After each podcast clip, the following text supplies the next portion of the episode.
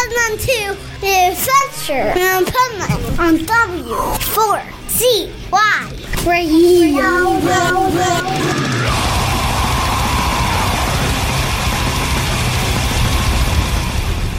Wake up, America! It's time for the adventures of Hype Man on W4CY.com, West Palm Beach's number one internet radio station. Here's your host, the Hype Man.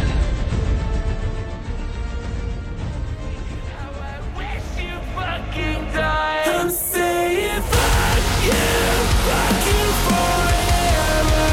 You can find me anywhere. Fuck you, thinking you're clever. We know you never say what you really mean. This is the Pipe Man here on the Adventures Pipe Man W4CY Radio, and I'm here with Bronze from Attila. Nice here at Aftershock.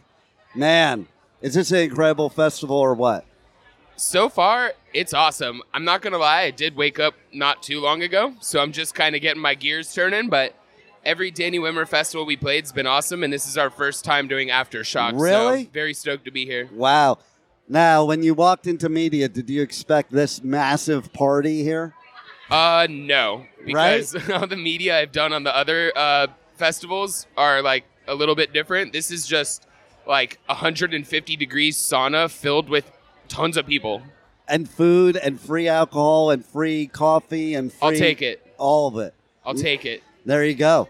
So tell our listeners who may not have heard your music how you, as an artist, would describe your music, not a genre, but how you would describe it. Attila is heavy music for people who like to have fun. We're not I like trying to that. push a political narrative or trying to be like super politically correct. It's just music for people that like to have fun and like heavy music basically. They they call us like party metal, but I just like to say we're inspired by uh, heavy metal, rock, and hip hop. I love it. See, I love that blending of genres, and that's why I say that because I think too many bands, there's too many subgenres nowadays that they're pigeonholed into one little teeny box. Yeah. And I think what makes a band like yours great is having multiple influences to create a unique sound that nobody else sounds like. Agreed. You know, and there's so many bands now that they almost do use like a formula, like this is how metalcore should sound, so use this formula. Yeah. You know, and I think you should Cookie just cutter sound shit. like an artist and be whatever you want to be. Exactly. Agreed. So, what was it in your life that started this whole musical journey?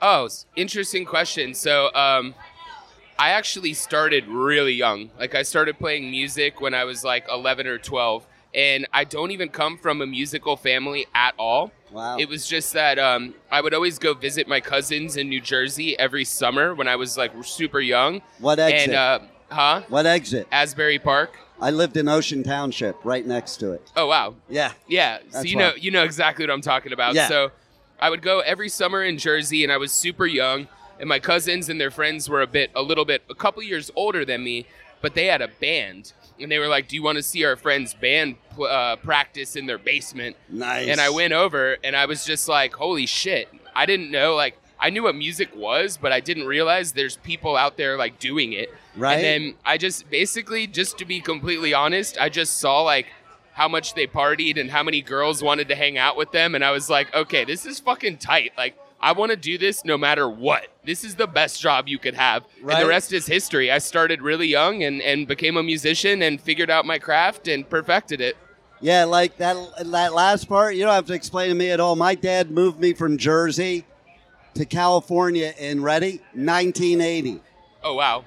and I was on the Sunset Strip from eh, through all the 80s, and so I hear you. The partying, the the life is like I would be at like Motley Crue parties and Metallica parties where it was like just insane. I'm like, oh my god, this is fucking cool, Yeah, that's so sick. right? Love to hear it. my, my you'll love this too. First album I ever owned in my life, I won at Seaside Heights. Oh, nice. Right. Wow. The, the original Kiss album. My first album, I stole it from a store because I was too poor. Oops. I actually, it's funny you should say that because I don't know if you know, but back in the day, J.C. Penney used to sell albums. So me and my friends had this brilliant idea to walk into J.C. Penney with a backpack and fill it up with all the albums and leave. The first day it worked. Then we were stupid and went back the second Oh, day. no. Like it was too easy the first day. I remember watching somebody, they were watching me. I knew they were watching me. I was like, fuck it anyway. And I like start booking out of the store. I see them walking faster. I could have just dropped it before leaving the store, but I was stupid. I ran out, ran back in the mall, hid in Spencer's gifts in the back, and they, they, they got me. oh no. Yeah, it. wa- But that wasn't the end of the adventure, though, because when the cops filled out the form, I, I lied on every question they gave. Oh no. I took them to the wrong house like three times. They were pissed. But you know, here I am. live and learn, young and dumb. I know totally. How many how many dumb things do we do? And it's so funny when you talk to younger people, whether it be kids or otherwise, and tell try to inform them about this. They make the stupid mistakes too. It'll So- never end. No doubt. So, what you got going on after this? So right now we're actually on tour. Uh, so we're celebrating 10 years of our About That Life album, which is our Nice. biggest album. So we're about halfway through the tour. We're gonna go through California and then head east to Texas and then end uh, with like Florida and, and Atlanta, which is our hometown. Very cool. Uh, and so we're in Florida because my studios are in South Florida. Uh, I'm from Orlando. Oh, okay, that's not too far. I'm down in West Palm Beach. Yeah. Nice. In fact, I just did uh, Punkin' Drublick in Oh. Orlando. That Oh, was pretty sick. cool. That's that was awesome. fun. So, tattoos. yeah. Which one is either your favorite or most meaningful? I would say my most meaningful is probably just my face tattoo that says manifest because it's the Nice. strongest word in the human language. And I've basically everything that's ever happened in my life is because I manifested it. Man, I love that. You know why? Because I'm also a motivational speaker, and people like call me like the king of manifestation Yeah. So- because it is such a cool word and powerful word. So I figured if I'm going to tattoo a word on my face, it should be the best word in the language. Absolutely, I agree. Look at it every day in the mirror and get my shit done. or look down because it's Yeah. right below your eye. like like, do you see it? Wait, If you try real no, hard, I don't. Not at all. I know, right? I'd be like, I want to be able to see it. Yeah. So, tell everybody how they connect to you guys on socials, on the web, buy your merch, check out your tour dates, all that good stuff. Of course. So um, we have a website, attilaband.com, but Attila is spelled A T T I L A. So attilaband.com, and then that links you to everything and all of our tour dates and where we're going in the world. And then, um, other than that, all of our socials, if you just look up A T T I L A, we're, we're everywhere. I'm glad you said the spelling because somebody was asking me earlier. Is Yep. it with two T's? I can't remember. I uh, I never can remember. I'm like, yes, it's two T's. one L. Everyone spells it wrong. right? Yeah.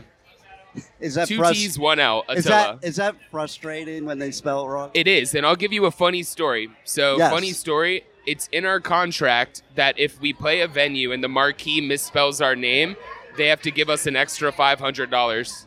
I love that. That's so, smart. We end up collecting quite a few grand on each tour, but it Just- makes people pay attention. Yeah, because it happens all the time. Like, how Yep. do you screw up a band's name on? The, just listen with Google. How do you do that? Just Google it, You have one job. right? Don't I- fuck up. That's why I normally have like yours is easy, but I normally always have artists say their band name so I don't butcher it. It blows my mind how many interviewers will say their name wrong. Yeah, that's rookie shit. No doubt. If I can't, if if it's a band that I didn't know and I didn't know how to pronounce it, you know what I do? I search for interviews and listen for the band to say their name, and then I Yeah, know, You're just a smart guy. right? Like it's those little things. I'll have to research how you got your band name because I don't give a shit about that. But how you say it, that I give a shit about. Exactly. And and I I know if I was an artist, I'd be like really like kind of insulted. Like really, you don't know how to say my name? Agreed. Yeah. You know? And so you guys are badass. Thank you, man. What's the craziest story? Craziest, most badass story in your musical journey? Oh man. I'm like scared. Like the craziest stories I have, like I can't even repeat to anyone on earth. they're that crazy. Let's That's a just common let's one. just say like we're probably the last band that's like a real life Motley Crew in today's age because everyone else is too politically correct and and kind of toned down and but we're pretty fucking wild. So you know what I love about that? You brought up another story for me because the first club show I ever went to uh, was Motley Crue on the Sunset Strip at the Roxy before they had an album when they were like horror punk, not glam yet. And to your point, I after that show I was like I'm never going to a real concert again because they were lighting the Roxy on fire, trying to bring Satan in. And then we went over to her house afterwards and like partied like you never partied before, as you know, Motley Crue. Oh yeah. I mean, I was at that party when Vince left with Razzle, Holy shit. right? Wild. I know, but You that got was to live through some cool times. Sunset Strip. You know what they say: if you remember the Sunset Strip, you weren't really there. um, So, anything else you want to tell the listeners we haven't covered yet? Um, I would just say uh, follow Attila on Spotify or whatever music you use because we uh, we drop a new single every month and we'll have a new album out early 2024. So we're constantly Nice. releasing new music. Uh, just a week ago, we dropped our newest single called "Fuck You Forever." Um, I like it. so yeah, And you know, once a month, I think that's so cool because, like, sometimes nowadays you have some bands will drop a single like once every six months and not even an album. Like, I want, I want more. I want more. Yeah, people pe- people's attention spans are just short, so they don't digest full albums like they used to. But singles are just easy to check out real quick. I think it's better sometimes. Like, I, I go both ways with it, but it's better some ways with just dropping the singles because people will like songs they may not have liked before because they don't listen to the whole exactly. album. You know. Exactly. And there's- that might have been track eight, and they wouldn't have gotten there. But you drop it as a single, and now now they love it. Exactly. Well, it's been a pleasure. I'm so happy you're here at Aftershock, and thanks for being on the Adventures of Pipe Man. Yeah. Thanks, Pipe Man. How I wish you fucking died. What's up, everyone? This is Franz from Attila, and I'm with the Pipe Man at W4CY Radio.